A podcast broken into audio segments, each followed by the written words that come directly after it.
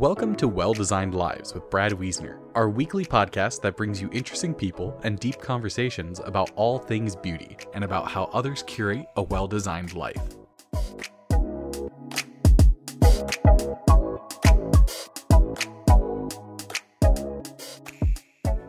Welcome, everybody. Wanted to welcome you to a great episode today. A woman that I've been very excited to speak with and get to know her better, Devin Murphy. Devin is a physically disabled multi sport athlete. Uh, she has a big advocacy for uh, disability inclusion in sports. She has won many accomplishments that we'll hear about, not the least of which is winning the Boston Marathon several times. She's a Spartan uh, sports enthusiast. We'll learn what that is. She has uh, a hand cycle and has won the uh, women's hand cycle division of the Boston Marathon in several years. She is self reflective. She has a remarkable sense of perseverance. Don't tell her that she can't do something because then it will happen. She and I met through a mutual friend, Chris Kegg. You would have heard of him through our podcast episode with him, uh, the I Am Able Foundation. And she's just interesting about how she doesn't ever want to settle for the life you're given, but to put in the work create the life you want. She's very afraid of escalators, though. We'll hear about that too. Enjoy the conversation with Devin Murphy.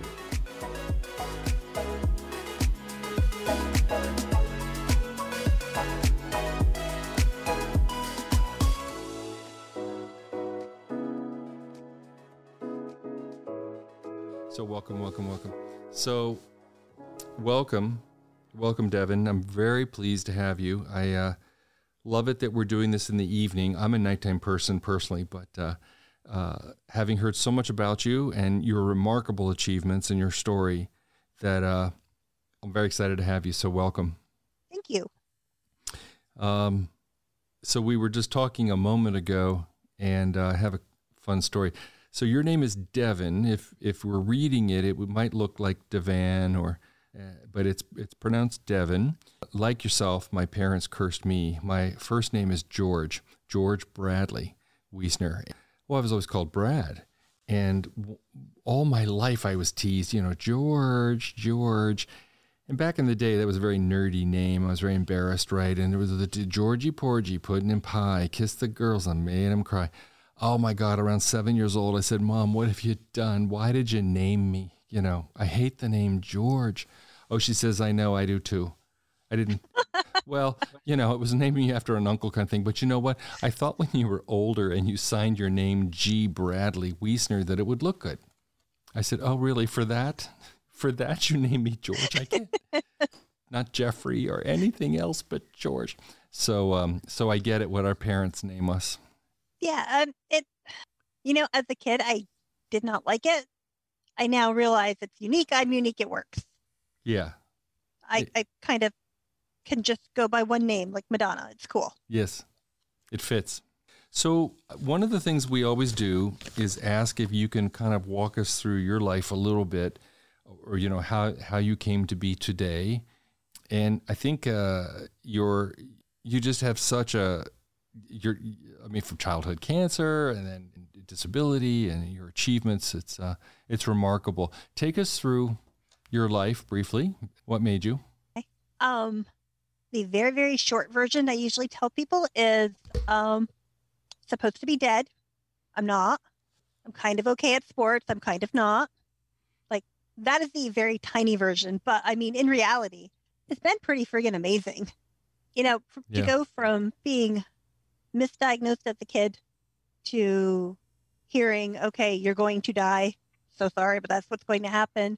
To you know, being able to fight through everything that gets thrown in your way and just kind of keep living, I guess. To persevere. Yeah, absolutely. You know, my, I mean, I, I think my greatest achievement is to just keep going. Yeah. And that pretty much sums up everything for me. From, And th- um, there's such a remarkable theme uh, when I talked with Chris and, and other folks that have had huge obstacles. There's just a whole class of people that have the perseverance, and and, and that's to me that's the remarkable story. That's the beauty in all of it is the uh, you know the interest and the attitude you know, of keeping it going. So a second ago, when you said you were misdiagnosed, what what happened when you were a kid? Um, so I broke my hip playing softball. I was 11 years old, not a common injury. Didn't heal um, for a good four or five months. And ultimately, a local doctor did a, a real quick biopsy and said, okay, there's a tumor. I cut it in half. I've never seen one. That was kind of cool. Mm. But um, by the way, your your your daughter's going to die. She's got about six weeks to. Um, all this said, you know, within earshot of me, so that was super sure, cool. lovely, right? Yeah, yeah. Bedside manner, stellar. Great. Um, and my parents were the type that just wouldn't accept that. So we got a second opinion, and then we got a third opinion, and that's how we wound up in Boston, where they said, "Okay, yes, you do have cancer. Your life is really going to suck for a few months because you have to do chemo, you have to do um, a couple of surgical procedures, but you're uh, you're probably going to live." You're probably going to live. Yeah. Was So- it was it really casual like that? Um, probably Yeah. not to that extent. That's probably more of a coping mechanism I've embraced for myself. Sure. but you know it was 31 years ago Mm-hmm. So some of it's fuzzy some of it's hazy some of it is so ingrained in my brain it wakes me up at nights. Yeah, I imagine. ironically it was that misdiagnosis that led me to exactly where i am today because during one of my chemo treatments i'm hanging out in my my hospital room looking out the window because there's literally nothing else to do except you know feel like crap Mm-hmm. and there's all these people running and they just look so happy and at this point i was essentially bedridden. Couldn't really do anything and i thought oh my gosh i want to run. That looks so cool. And i said to my nurse you know what are they doing? It was like oh yeah they're training for the boston marathon. I'd never heard of that before. I was like cool i'm going to do the boston marathon if i grow up. Wow. and i did. I mean, just for a moment, a paradigm for most of us is is that idea of you know, when I grow up, I'm going to be president. When I grow up, I'm going to be a doctor. I'm going to run the Boston Marathon. When, not if. hmm So that's crazy. yeah So- and i mean but it's the if moments that have totally shaped me Yeah, yeah, and that I, I find that fascinating. So went through a lot of chemo. yep about 18 months Okay, and then a couple of operations in there. Oh. One, um, oh, see, I wish we were in person. I could show you my stupid human trick. but one involved removing my hip joint and my femur, replacing my femur with donor tissue, which at the time was relatively cutting edge and super cool. yeah, So, but in doing that, I kind of lost the ability to walk completely on my own. So I used crutches, sure. which, you know, no big deal. It, any method of mobility works for me Mm-hmm. as I've gotten older and done a lot more stuff, I've started needing to use a wheelchair as well, which that was um, a lot to handle initially. Yeah. I'm still moving. So, as long as I'm still moving, I'm How happy. old were you with the finishing up with the chemo, the operation, and be, how old were you when you came through that? um 11 to 12. Okay. And so from 12 on, using crutches, going to high school and doing stuff? Yes. Ah, junior high. Fun, Boy, was that fun. fun. I can just imagine. I can tell where this is going to go. Oh. yes. So, I mean, I had some amazing friends. Yeah. I had some just really incredible friends. I also had a lot of assholes, for lack of a better term. That's what I thought you were going to say. Yeah. Yeah, because it, Brutal. and I don't want to say in their defense because that's a horrible way to look at it. They're young.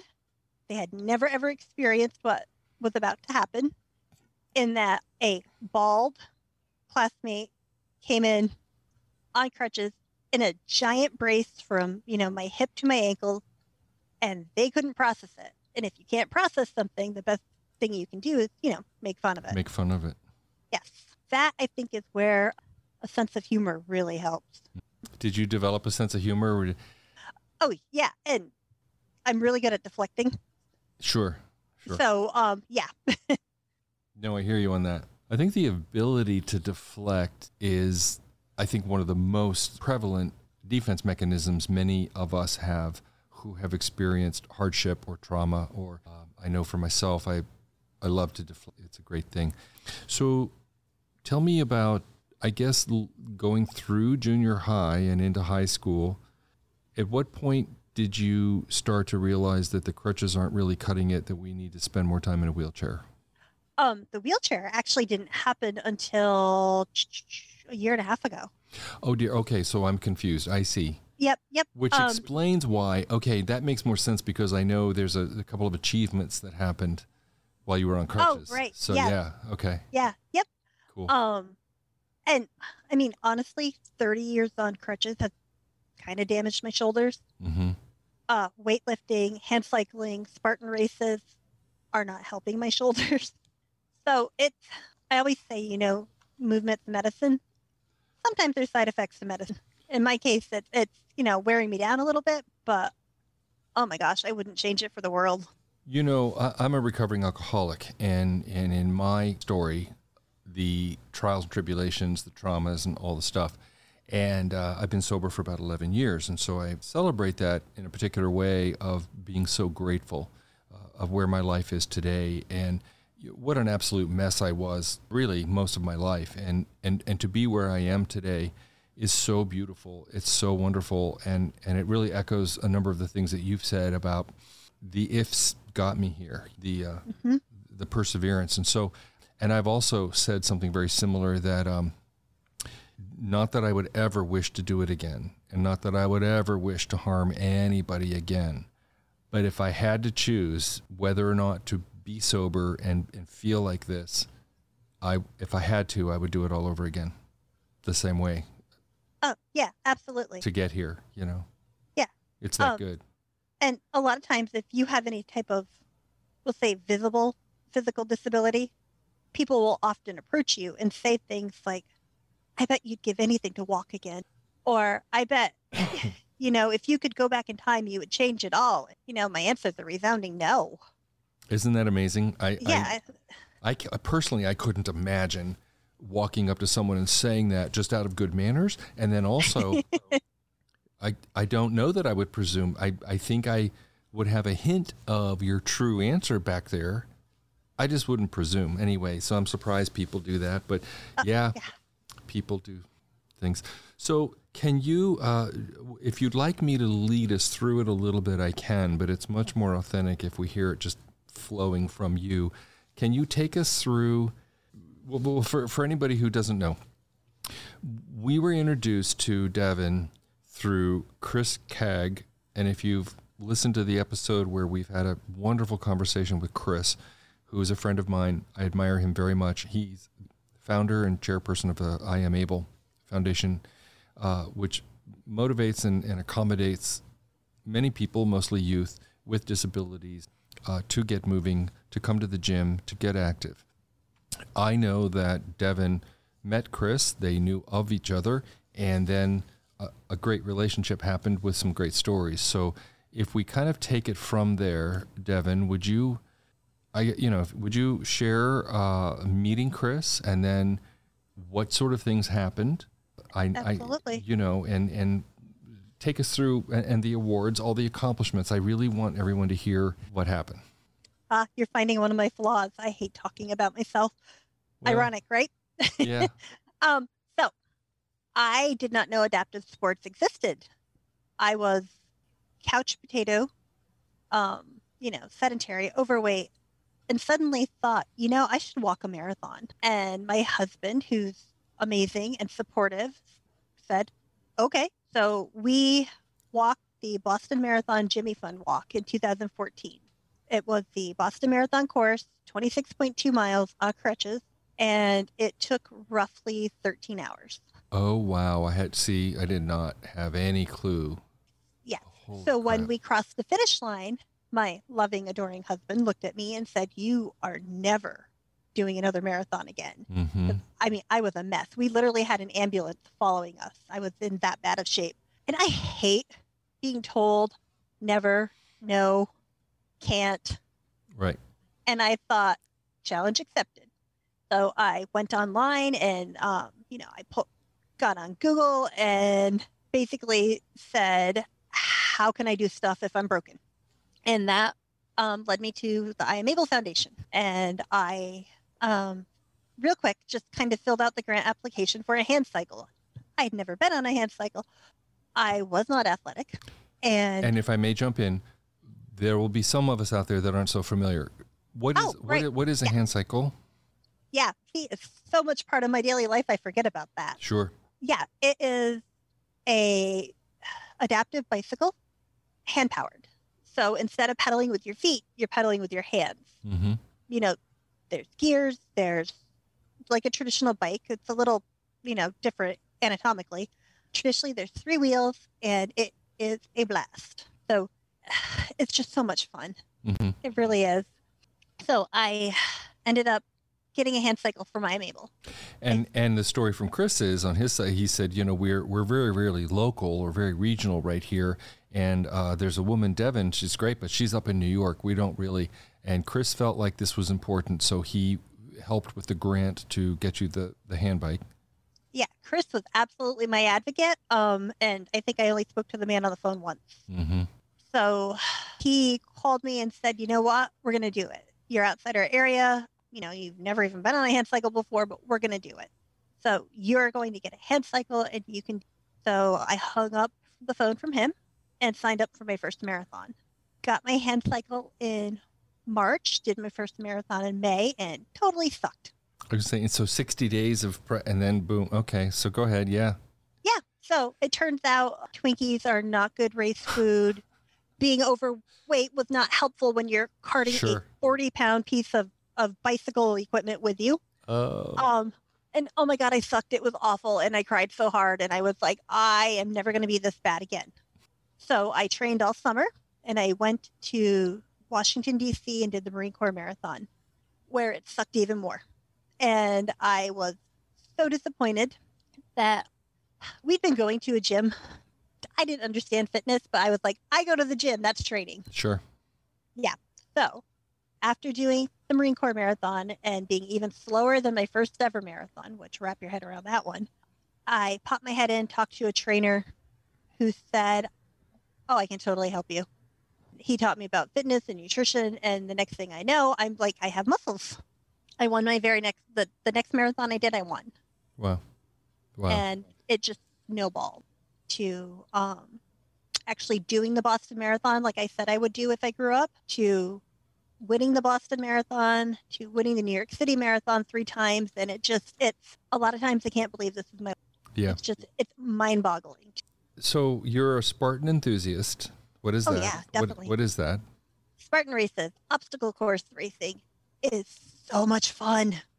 It's uh, through mud over walls, swinging through monkey bars, that type of thing. Mm-hmm.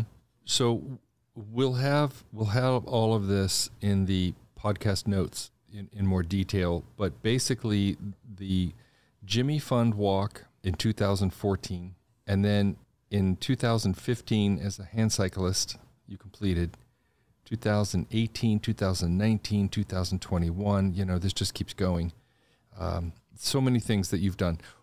When you when when you just said a second ago about how um, that it's so much fun, your enthusiasm. I could. I'm, I'm I'm able to see your face. You're a very beautiful woman. I see your beautiful face. Um, would that I got struck by the idea of how many times do you get smacked down? How many times she might live? You know, how many times are you told if or that you can't, right? And and you and I share that in common. Don't tell me I can't do something because it will get done. And and there you are, you know, that feeling of not only did I win that one, I won the next one. I'm doing Spartan. This is all this is all really how does that feel? unbelievable at times um, because I can still so vividly remember spending my Saturdays on the couch watching a Golden Girls marathon on Lifetime. Like that was my weekend. Mm-hmm. Get up to get lunch, grab a snack. That was it.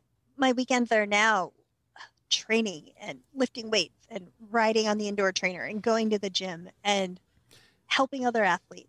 And and meal that's prep. that's the physical part, of course, and you know, physical activity and the endorphins and everything. With the with the more mental health side, with the more emotional side, the more personal satisfaction, the whole. Maybe I'll frame it in my own experience as I'm I'm in a 12 step program and I I help other guys get sober, and in doing that, I always try to explain how completely beautiful this is now, how remarkable that it's like I went from black and white into technicolor. That it's it's not just life changing. It's it's a spiritual experience. It's so many things, and it's such a big transformation. I believe I don't. I feel like I'm feeling it from you. I'm seeing it in your face that going from a couch potato to where you are today. How do you describe it? You know, growth is the biggest word, I, biggest thing that has happened. Not only physically. I mean, that stuff is cool. Sure. But I was the quietest introvert you would ever meet. Like this would not be happening. Um, I tried so hard to blend in. Like I just, I wanted to disappear. Mm-hmm. I didn't want to be noticed. I didn't want, I didn't want to be called on in class. I didn't, you know, I just, I didn't want to be noticed. I am noticed now. Mm-hmm. And, uh, you know, that really plays with my head a lot sometimes just because I am so introverted. But I was going to ask you that in a few minutes. We can do it right now too. But, you know, seventh and eighth grade, bald, crutches, being picked on, to today, I mean, I'm looking right at you. You're very pretty. Your hair is gorgeous. You're you're accomplished. How does it how does it feel to to be a pretty woman today? Yeah, I have a different mirror. Yeah, I'm sure. Yeah, most of us do, right? Yeah. Um, you know, it like I said, it's just it's mind blowing because I did not see myself ever being here. Mm-hmm. I mean, I knew I was going to live. I didn't know I was going to thrive.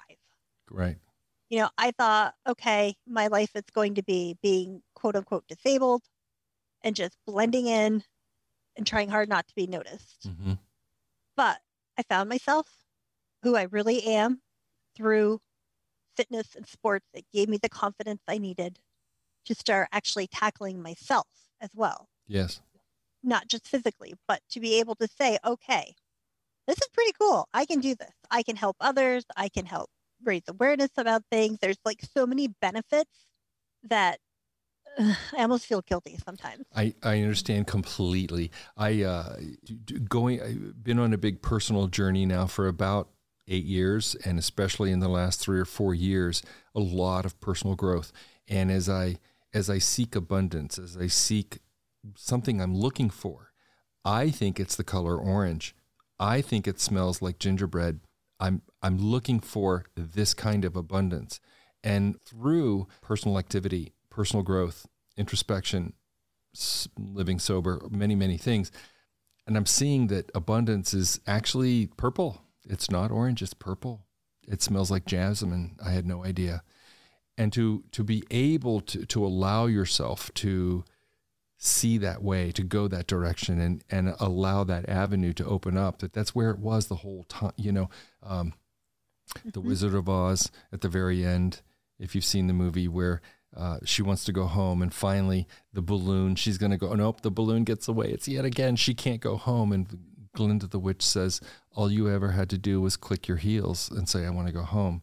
And she said, "Well, why didn't you tell me that?" And she says, "Because you weren't ready until now." Mm-hmm. So I think that's a great metaphor for that movie has many, but uh, what a great metaphor for where we are, you and I, that we have such a gratitude, that it's such an eye opener, that it's going from black and white into technicolor. It's just crazy. It absolutely is.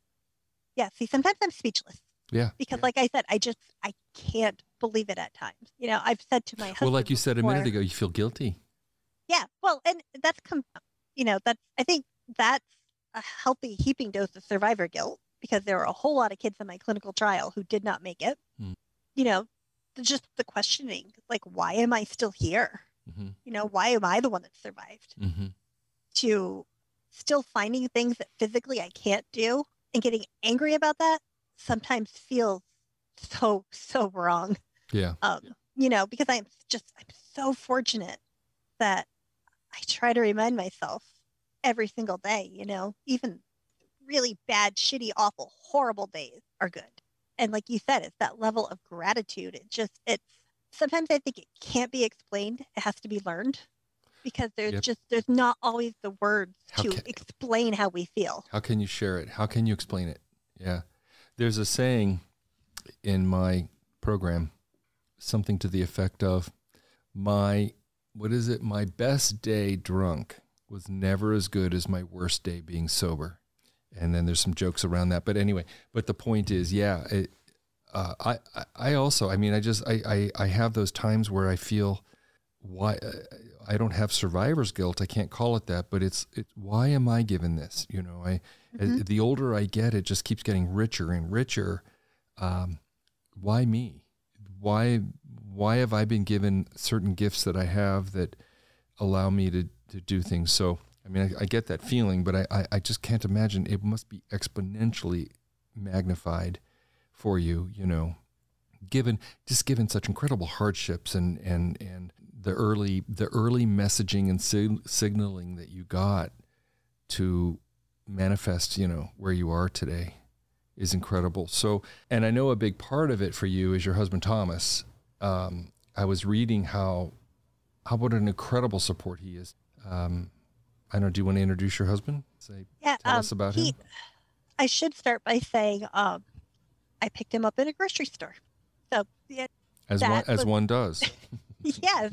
Um, we were in college, and there was this cute guy that worked there, and I said to him on New Year's Eve, "Hey, would you like to get coffee someday?" And he looked at me dead in the eye and said, "I don't drink coffee." And I thought, boom "Oh, okay all right, they have water too." And uh, we've literally been together since. cool He, so I mean, he was there well before I found the adaptive sports and became who I am now. He was there for the very quiet me, Mhm. and now he's here for the very sassy me.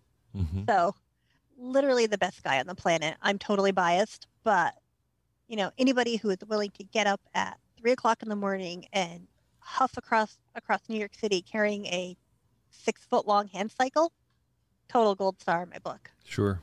So who does the cooking in your household? Oh, that is so me. Yeah. Oh yeah, Do you like it? I, I do. I Yeah. enjoy cooking, um, baking. Stress relief for me. Um, I I love cooking. I started out by baking. I worked in food and beverage for many many years. So um, the whole art of hospitality, fine dining, and really really beautiful cooking. I just I love to cook.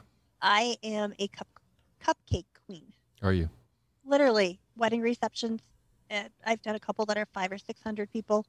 Oh really? Um, oh yeah, that's a lot of baking in the summer. and so like that big of a wedding? Is it cupcakes or do you do you do wedding cakes or Just cupcakes. really? Um, Mm, I mean, I've done wedding cakes in the past, but oh my god, they're a pain in the butt. Me too. I know. I've done wedding cakes. Wow.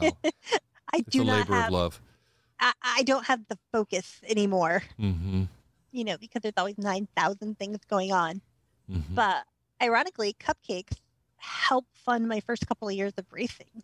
I did not know that competing is so freaking expensive. expensive. Yes, it is. Yes, Mm. Yes. So, um, yeah, uh, one cup, one cupcake at a time is how we got to a couple of things. That's great. I love it. So, one of the things that got you into racing, one of the things that really helped you is you had a coach who was important to you. Oh my gosh, he is my lifesaver. Who was that? Uh, his name's Larry Roberts, and he is a spin, well, personal trainer and spin instructor at just a local gym. Was a pro bodybuilder. Um, had certainly never worked with an adaptive athlete before, and trying to think, I had approached four, if not five, trainers prior to him, and the standard answer I got from most of them was, "Oh yeah, sorry, we don't do that." You know, Right.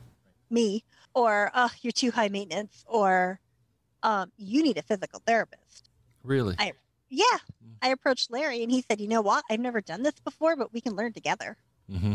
and within a year i qualified for the boston marathon which is not an easy No. Right. yeah. and w- within three years of working with him i won the boston marathon so i mean the dude's pretty special Yeah. That's awesome. That's awesome. Do you all still work together? Yes. Yeah Mm-hmm. um oh my gosh yeah it's been a lot longer than i care to admit i think So, so, something about Team Oscar Mike. What is that? Team Oscar Mike. Oh my gosh, they are biggest group of badasses you'll ever meet in your life. Like I, I, that's the only way I can describe them. They are wounded veterans Okay. uh, who do Spartan races. I mean, they do so much more than Spartan races, but I met them through Spartan.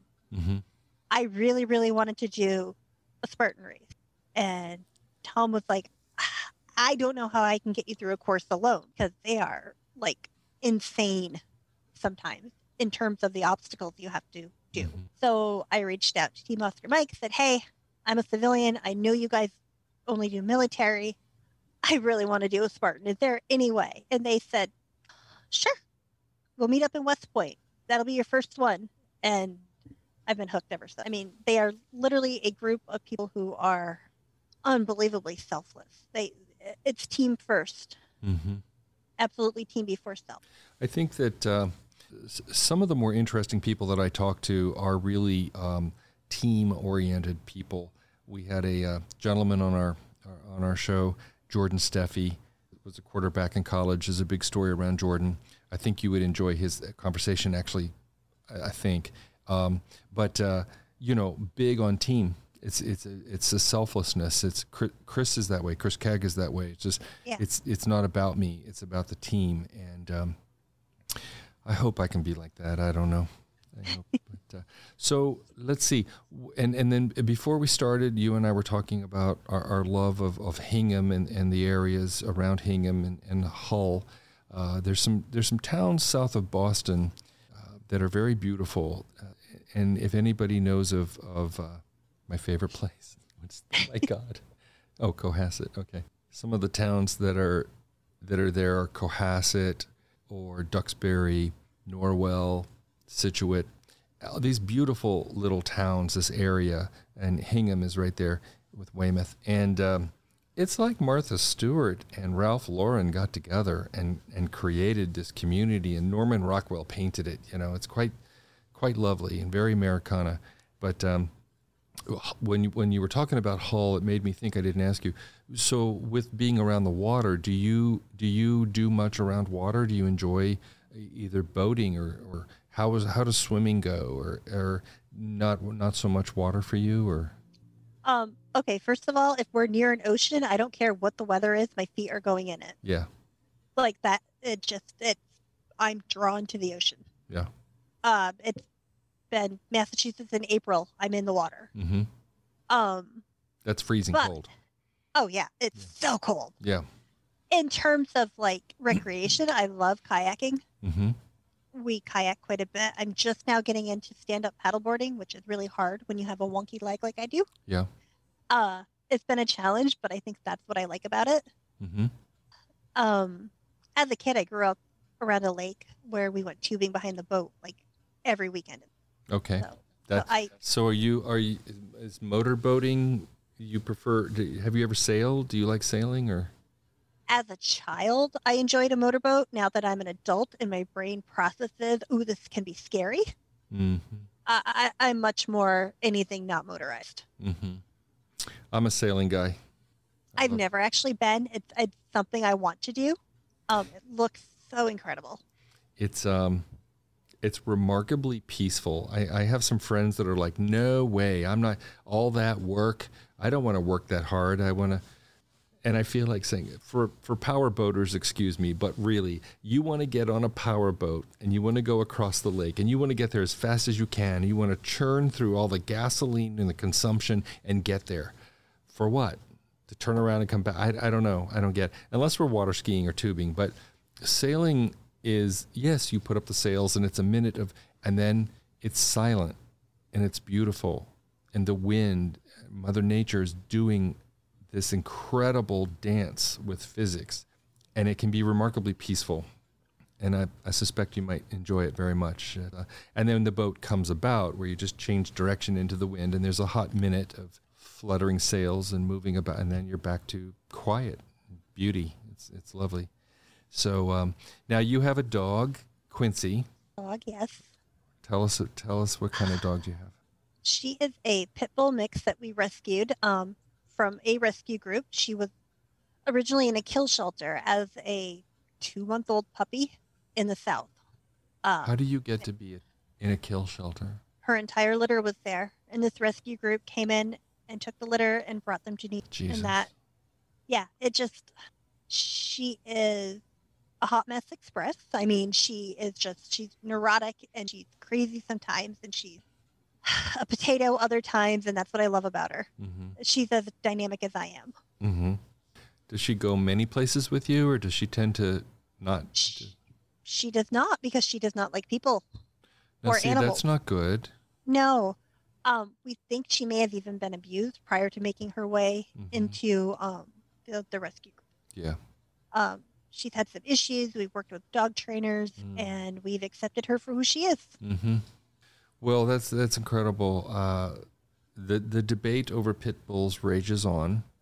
Um, I happen, you know, I believe that their genetic training is to uh, go and clamp and bite. That is part of what designed them, but that's based on if they want to or not. And I think that how you train your dog is if it does that or not. I, I know so many pit bulls that are just beautiful, loving pit bulls and even ones like perhaps yours or we had a client one time uh, this couple i adored them. They treated us like family. Um, they had a pit bull that uh, really couldn't be around people too much. No didn't want to trust him around people. And i was like you bring that dog in here. Come on. I want to see him. And uh, um, he was so loving and so much fun and he would get on his back and let me rub his tummy all the time Mhm. and I think they were looking and they were always watching, a little nervous, you know. But um, I don't know. I horses and dogs are important to me. Oh yeah. Uh, we have fish too. Yeah. A snail. I mean, I I love all animals unless they're reptiles, and then I'm just terrified. Yeah, really. Now, have you done much with horses? Um, I have been horseback riding once, and it was terrifying, for lack of a better. Um, there were not a whole lot of instructions given before we well, then a. never mind. Yeah. Oh yeah. So you Yeah, haven't really been horseback riding then, No, well, yeah, Really? it was Not a nice really. long. No. Yeah, because No, one of the things when you do when you go horseback riding, the responsible person has you spend a lot of time on the ground. And Yeah, we're going to brush out the horse. We're going to learn how to walk behind a horse. We're going to, you know, and then you dial down your fears or anxieties, right? And and then the horse feels comfortable. right? The, the horse knows if you're not okay. hmm And And the thing is, it, I feel bad because it was like, uh, I have this whole long running bucket list of things I want to do. And one of them was to go horseback riding. So that was a gift from my husband. We both went. And it was so traumatizing. I'm sorry. It's terrible. I mean, we laugh about it now, but it was like 10 minutes of instruction. And then we went out on these horrendous up and down a like tiny little mountain trails. Mm. And the woman is shouting at, at Tom, like, oh, you have to slow your horse down. She'll break a leg as we're going down a hill. And he's like, you didn't tell me where the Has brakes he are. has he ever ridden before? Oh, no. Then how do you put two people up on two horses, take them out on a trail, and then yell over to the guy saying You've got to slow your horse? No, that isn't horseback riding. Oh my God. No, it was highly irresponsible, Yeah. in my opinion. Um, and I work for an attorney's office. I'll also say a lot of liability there. Well, maybe when you come to Pennsylvania for the big ball, we'll uh, we'll take you to a stables and we'll maybe get you around some horses and you'll see how lovely it is. And not be traumatized. Well, they're really, you know, i i uh, my dog happens to be a um, emotional support pet for me, and uh, people have emotional support pets. Mhm. The best, well, I think if I have this correctly, the best emotional support pet you can get is a pig, um, probably a miniature pig or potbelly pig, but pigs evidently are among the very best emo. The second best are horses. Hmm. And again, probably a miniature horse. And third are dogs. So I warmly invite you to come with me. We'll go visit a horse and you'll see how really lovely it is that they're just big dogs and, and they love it when you love on them. And, but you know, they're, they're prey animals. They're, they're pack animals and they, they live in a constant state of who's going to get me. And Mhm. so, uh, they feel quite comfortable when someone's the leader. And oh, if- yeah. Our horses did not have a leader. Well, if there's no leader, I'm gonna freak out. You know. Yeah. So if you're confident to be the leader, they're loving you. Hmm. Then now they're good.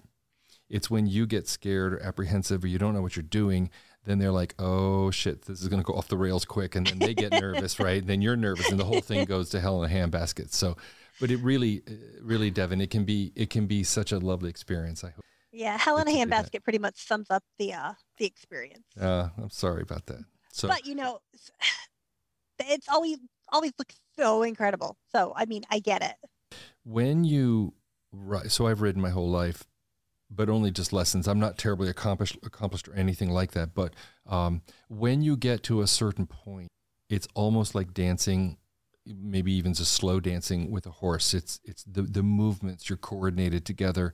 Um, you know the horse's movements. Probably you know your own horse well enough. Even if it's just a school horse, it's not your own, but uh, there is there is a lot of uh, beauty in the the relationship with the horse. It's a relationship. Even I, you know, personally, I'll go muck out a stall. I don't care. I'll just to be around horses. Um, uh, you know, I, I call her my horse. She's just a school horse where I, I ride, but her name's Ellie, and she's a Percheron, a very big sort of draft kind of horse. I like big horses, and she's all black. But you know those those school horses, they're just out there in the pen, and they're just used for lessons. They don't, you know, it's not nobody really.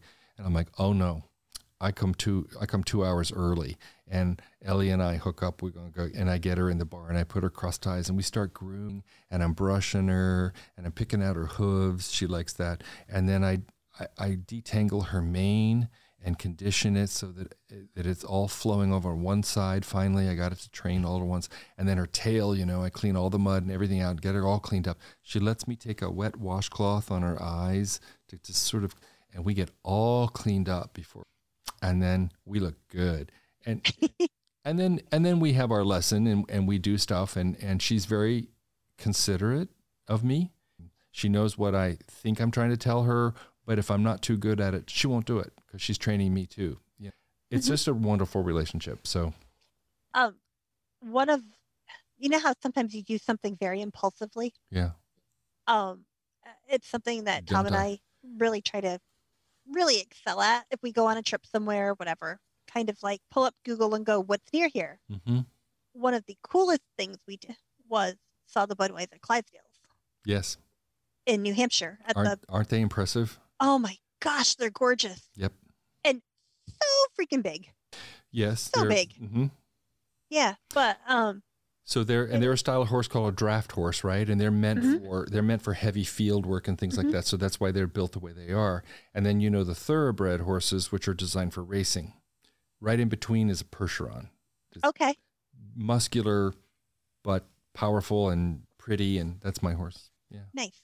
But yeah, the Clydesdales are uh, just a remarkable example of their grooming, their heritage, their conformation, how they are. Yeah, lovely and it was just one of those totally random experiences, which I think sometimes so the best. Yeah, spontaneous. Spontaneous is always better. So you had told me earlier, I think, that you love music, and we didn't get into it. What do you love music, or you enjoy music, or you crazy music fan? It's twofold. I hate silence. Okay. And I love music. Uh, I think silence allows me to be in my head mm. way too much. Yeah. Um, yeah, so I'd rather fill the void with music. Yeah. And I listen to everything. I mean, death metal, alternative, pop, jazz, oldies. Uh, um, not big on opera, but classical. Like I just I love it all. Mm-hmm. I do have a few favorites that are on my Spotify playlist way more than anybody else. But What's one of the best concerts you've ever been to. Uh the absolute best concert was Dropkick Murphys, in Boston at the House of Blues mm-hmm. the week of St. Patrick's Day. Mm-hmm. I don't know them, but you cannot get any more Irish. Okay. They're they're an Irish punk band from Massachusetts. Okay. Um, I also saw New Kids on the Block when I was like ten, so that was super cool because yeah, that was my first ever concert. That was just like, oh my gosh, I'm in the same room as these people. Well, I'm, I think I'm very similar. Uh, I adore music, always have, and um, search for a, a, genre that I'm not familiar with, whatever. Um, I like opera. I like it. I really like classical. I love pop. I love alternative. Uh, I love 1980s. I, you know, do we want like genre by era? Do we want genre by by musician or artist or by instrument? You know, um, I love piano, but um, I I can go anywhere from Madonna, Michael Jackson, to uh, Red Hot Chili Peppers. Yes. You know, now I don't I don't relate to metal and rap very much. Um, if you can get some lyrical, you know, melodies going, it's it's much more easy for me to enjoy it. But uh, you know, hard hard rap that just really kind of bangs it out for me is a little difficult. Yeah, I can go back to Benny Goodman Orchestra, um, all of the oldies and stuff, and all the way all the way up. I love music. I love the production of it. I love how it gets produced. One of my favorite in that is um, Madonna's album Ray of Light, and Mm-hmm. and if you if you know it and you enjoy it, you might know just the different synthesized music and the way it blends and and whoever did the producing of that album, I thought that was a really good job. But so, did do you play any instruments? Oh no, No, no. Well, three quarter in like third grade. I don't think that counts. sure, yeah, I mean, I might be able to bang out hot cross buns. Not sure I still remember, but absolutely, absolutely. I tried, yeah, I tried. Uh, I think I tried a French horn because that looked cool. That didn't work. Then I was like drums. That would no. And then in college, I I learned how to play piano with two hands. I could read music and play with both hands. oh, nice. And there was that moment of, oh my God, you know, this is cool. But then I didn't do it again. Oh, That was it. I tried guitar. Not great. My Mm. husband played um, trumpet. I think all Mhm. through high school. He was in the jazz band the whole bit. Doesn't play now. When we start up again, I'll say something about a jazz band. I'm going to segue in. Is there, I'm going to ask you a couple of questions. So, is there anything you want people to know? We'll talk about that for a second. And then uh, something about you nobody knows. 3 I, jazz can come and go for me. It depends, you know, the old Al Jarreau and, and certain, but if it's like Charles Mingus, it's a little too. Uh, do you like Joni Mitchell by any chance? Um, I'm familiar with, not necessarily a fan. Yeah. Um, She- unfortunately, I'm that way with a lot of music. Mm-hmm. Like I can't tell you who sang it, but I can tell you I like the song. Well, I was always a big fan, but she she got into a Charlie Mingus jazz phase that got a little more, um, you know, heavy jazz for me. So, uh, but uh, but I've never been to like the Monterey Jazz Festival or you know really kind of the beautiful syncopation or the riffs that you can get with with jazz is great. So, tell me, Devann, what do you what do you want people to know?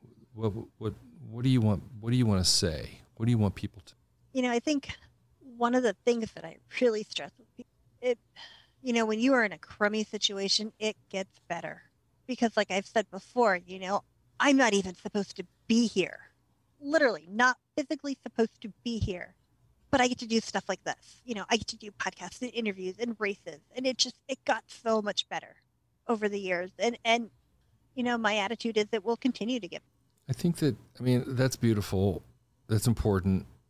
I say it in a similar way on a different subject, but you know, all, all we can do is say it to people. We can try to show it or live it, you know, and I guess that's all we can really do. But there are times where, uh, whether or not it might be um, a young person struggling with their sexuality, like I did when I was young, and to be able to say to them, that's going to become the least thing about you if you want to wear it like a medal of honor and make it big, I guess you can. But most of us, as we get grown up, we our sexuality isn't the biggest thing about us, you know. And so I try to say to them, it gets better, you know. Or with um, being an alcoholic and, and and working the program with guys that come in, they're really struggling at the beginning.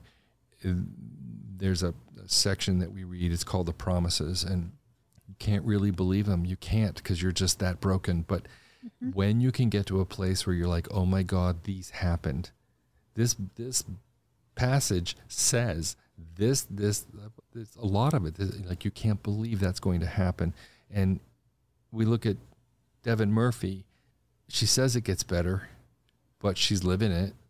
You know. So um, I and hope. you know i'm sorry i think part of that is i chose to put in the work to make my life better i chose to God, you're a step ahead of me because that's exactly where I was going. I was going to talk about your attitude, you know, and and I know we touched on it earlier, but it's just that idea of you know how hard do you get beaten down where you just give up? You don't. You don't. You you just persevere and don't tell me I can't. You know. Where do you think that comes from? I guess your parents help. You mentioned your parents on that, but where does that come Oh. from for you? you know i i think it's a combination of you know my parents not letting me just say okay i'm going to lay down and die to the doctors not letting me that or it, it sounds cheesy and lame but know the expression "it takes a village." That's where it comes from. Yeah. I surround myself with good people. Mm-hmm. I choose to surround myself with kind people. I mean, if you're a jerk or if you're going to be cruel, I, I don't want you in my life because that's going to diminish all the work I'm doing to get to where I am and be who I am. And I think to be able to navigate those people, to navigate those relationships, and to be able to discern and and um, separate your wheat from your chaff, you know, so that you you are surrounded by those that love you, those that support you, make you the best you can be. I, I've only known Chris Kegg for a very short time, but boy, he sure feels like that to me already. I just feel like every time I'm around Chris, I just want to be better. You know, Exactly. it's, you want to be better, you want to do better, mhm. and you want to help others. Usually, I, that that's how I feel when I leave a conversation with him. yeah, being of service to others. Mm-hmm. That, that's one of my big things in life. What uh, what's something about you that hardly anybody knows? What would be a tidbit? Give us a tidbit. Ah, a tidbit. Mm-hmm. Yes. Okay. I think my parents and my husband are were the only people who know I'm terrified of elevators or es- not not of elevators, escalators. Ooh, Escalators. Mm-hmm. I am terrified of escalators. Absolutely. And it stems back to an episode of Rescue 911. it is that lame. Uh-huh, uh-huh. Um, is it but- getting caught in the treads, or is it being high up, being open, or what's the fear? yes. Yeah, all of it. Yeah, the whole thing Yeah, is a, it's a I mean- machine designed to freak me out. exactly. Um, you know, I'm terrified of heights, but I started indoor rock climbing to try to get over that fear. Oh, so you do rock climbing too? When does it end with you, girl? Okay, go ahead. Keep. Um, it's not working. I'm still terrified of heights, but I really like rock climbing. Um, but you know, I joke about the the escalator, but my big thing is someday in my life, I will not be able to navigate stairs physically. Mm-hmm. I- I'm going to take advantage of all the time I have Mm-hmm. now. I mean, when we're at a hotel, we'll climb twelve the twelve floors or whatever it is. Yeah. Um, just because I can. And someday I I'm very not be able worried you're going to judge me when we. So we're going to be meeting each other soon in March. The uh, the annual fundraiser for IM ABLE in Reading, Pennsylvania, and you and Tom are coming down for that. So I'm very excited to meet you in person, um, and uh, it'll be really cool to to to be with you and Chris in the same moment, you know, and have that. But um, I was gonna. What was I saying? Let me think for a second. We were. He Escalators. said I was going to judge you, which I'm so I'm not judging. Oh. I'm because I'm not a couch potato, right? I'm not a stranger to a gym, but I will not take the stairs. There's an elevator for a reason. I'm going up the elevator. you know what I mean? And uh, I'm quite happy to take the escalator, not the stairs. Oh, yeah. See, but escalators will eat you. if you fall, they will eat you. I trained my dog to go with me on escalators, so he knows when to jump on and jump off. And Oh, the- yeah, hard at the- now. At the airport, when we do the people movers on the airport, he knows to jump on, jump off, and Hard pass. That is just like a fail oh, is it is it so? Is a moving sidewalk in an airport scary too? Oh, yeah. Just no. Oh, really? Yeah, I'm not a package in a factory. I don't need to go on a conveyor belt.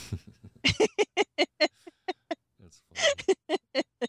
Very funny. Funny. it's all personal preference. Well, I would love I would love for you to get a website. I know you don't have one right now. I believe that, you know, there's one thing about being self-deprecating, there's another thing about being humble. I get it, but I think as I've learned I've learned in the last year, there are people who look to us in larger roles than we see ourselves in and and we don't do anybody any good being a shadow. And and I, I have lots to talk about that, but I would hope that you get a website for folks to, uh, you know, find you and tune in and, and, and, and know about updates and things and, and be inspired from your story. I think you should have your bio all of, oh, Devann, you're killing me, but you do, you do have Instagram. I do. What Yes. is, what's your Insta? It's um ADK hand cyclist. Um pretty much all of my training and racing is journaled and chronicled. Well, all of this will be in our program notes uh, for for the podcast. When you download wherever you get your podcast, you'll see those program notes, and all of her socials and, and media and information will be on there. So that that'll be taken care of. So, anything else, Devann? Do you want to talk about anything else? Um, Got Yeah, a good joke you want to know? I don't know. one thing I can tell you that I neglected to say earlier when you were asking questions, um, when you said, you know, what do you want people to know? You know, as an athlete, and it's still so weird to call myself an athlete, by the way. Um, I think a lot of times people get hung up on miles covered, races won, finish lines crossed, um, a medal count, and that is so not what I want to be known for or remembered. Um, my goal in doing all of this has always been to help others. I mean, I've coached my competition and actually raced against them. So it just, I love what I do, but not to the point where it defines who I am. I would much rather be that kind person that will help somebody else get um, to That's the point great. where I've actually gone through all the training to become a trainer, and all of that stuff just because I want to be able to help others. It's not about me. Again, you know, it's that idea of, of selflessness or being of service to others. Uh, Chris embodies it beautifully. And I'm the same way about a lot of things, a different color, different way. But uh, to me, uh, you know, beauty is important at all costs. Beauty and and beauty comes in being of service to others. Beauty comes in being a nutritionist where I could help somebody. Beauty come, but even even with my dog, my dog is a pedigreed, beautiful example of his breed.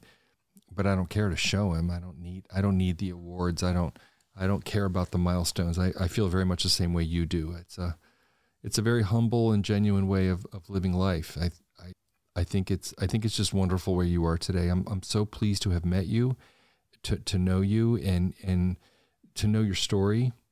I don't know. I'm I'm really looking forward to meeting you in person. Yeah, it, it'll definitely be cool. Yeah. And everybody loves the party. Everybody loves well, and I think that, I think this is a good old Irish party. If I if I understand, I don't drink anymore, so I'll have to. I'll be the designated something or other, but um, I think it'll be a lot of fun. Yeah. Good. Absolutely. Well, until then, thank you, and and thank you very much for all of the preparation that goes into this. a lot of people aren't aware of kind of the, the homework we all do before we get ready for this and everything. But I appreciate you being available and and sharing your story and and getting to know you. Oh, thank you. Um, you know, sharing somebody else's story, that's pretty cool. Yeah. Yeah, Good. Well, until then, we'll see you soon. Yes. Okay. Thanks. Bye bye. And that's it. Cool. Very good. Good job.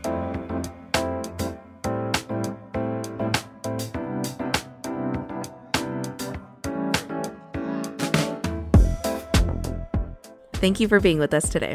If you're interested in more about well designed lives, follow us wherever you get your podcasts. Until then, see you next week.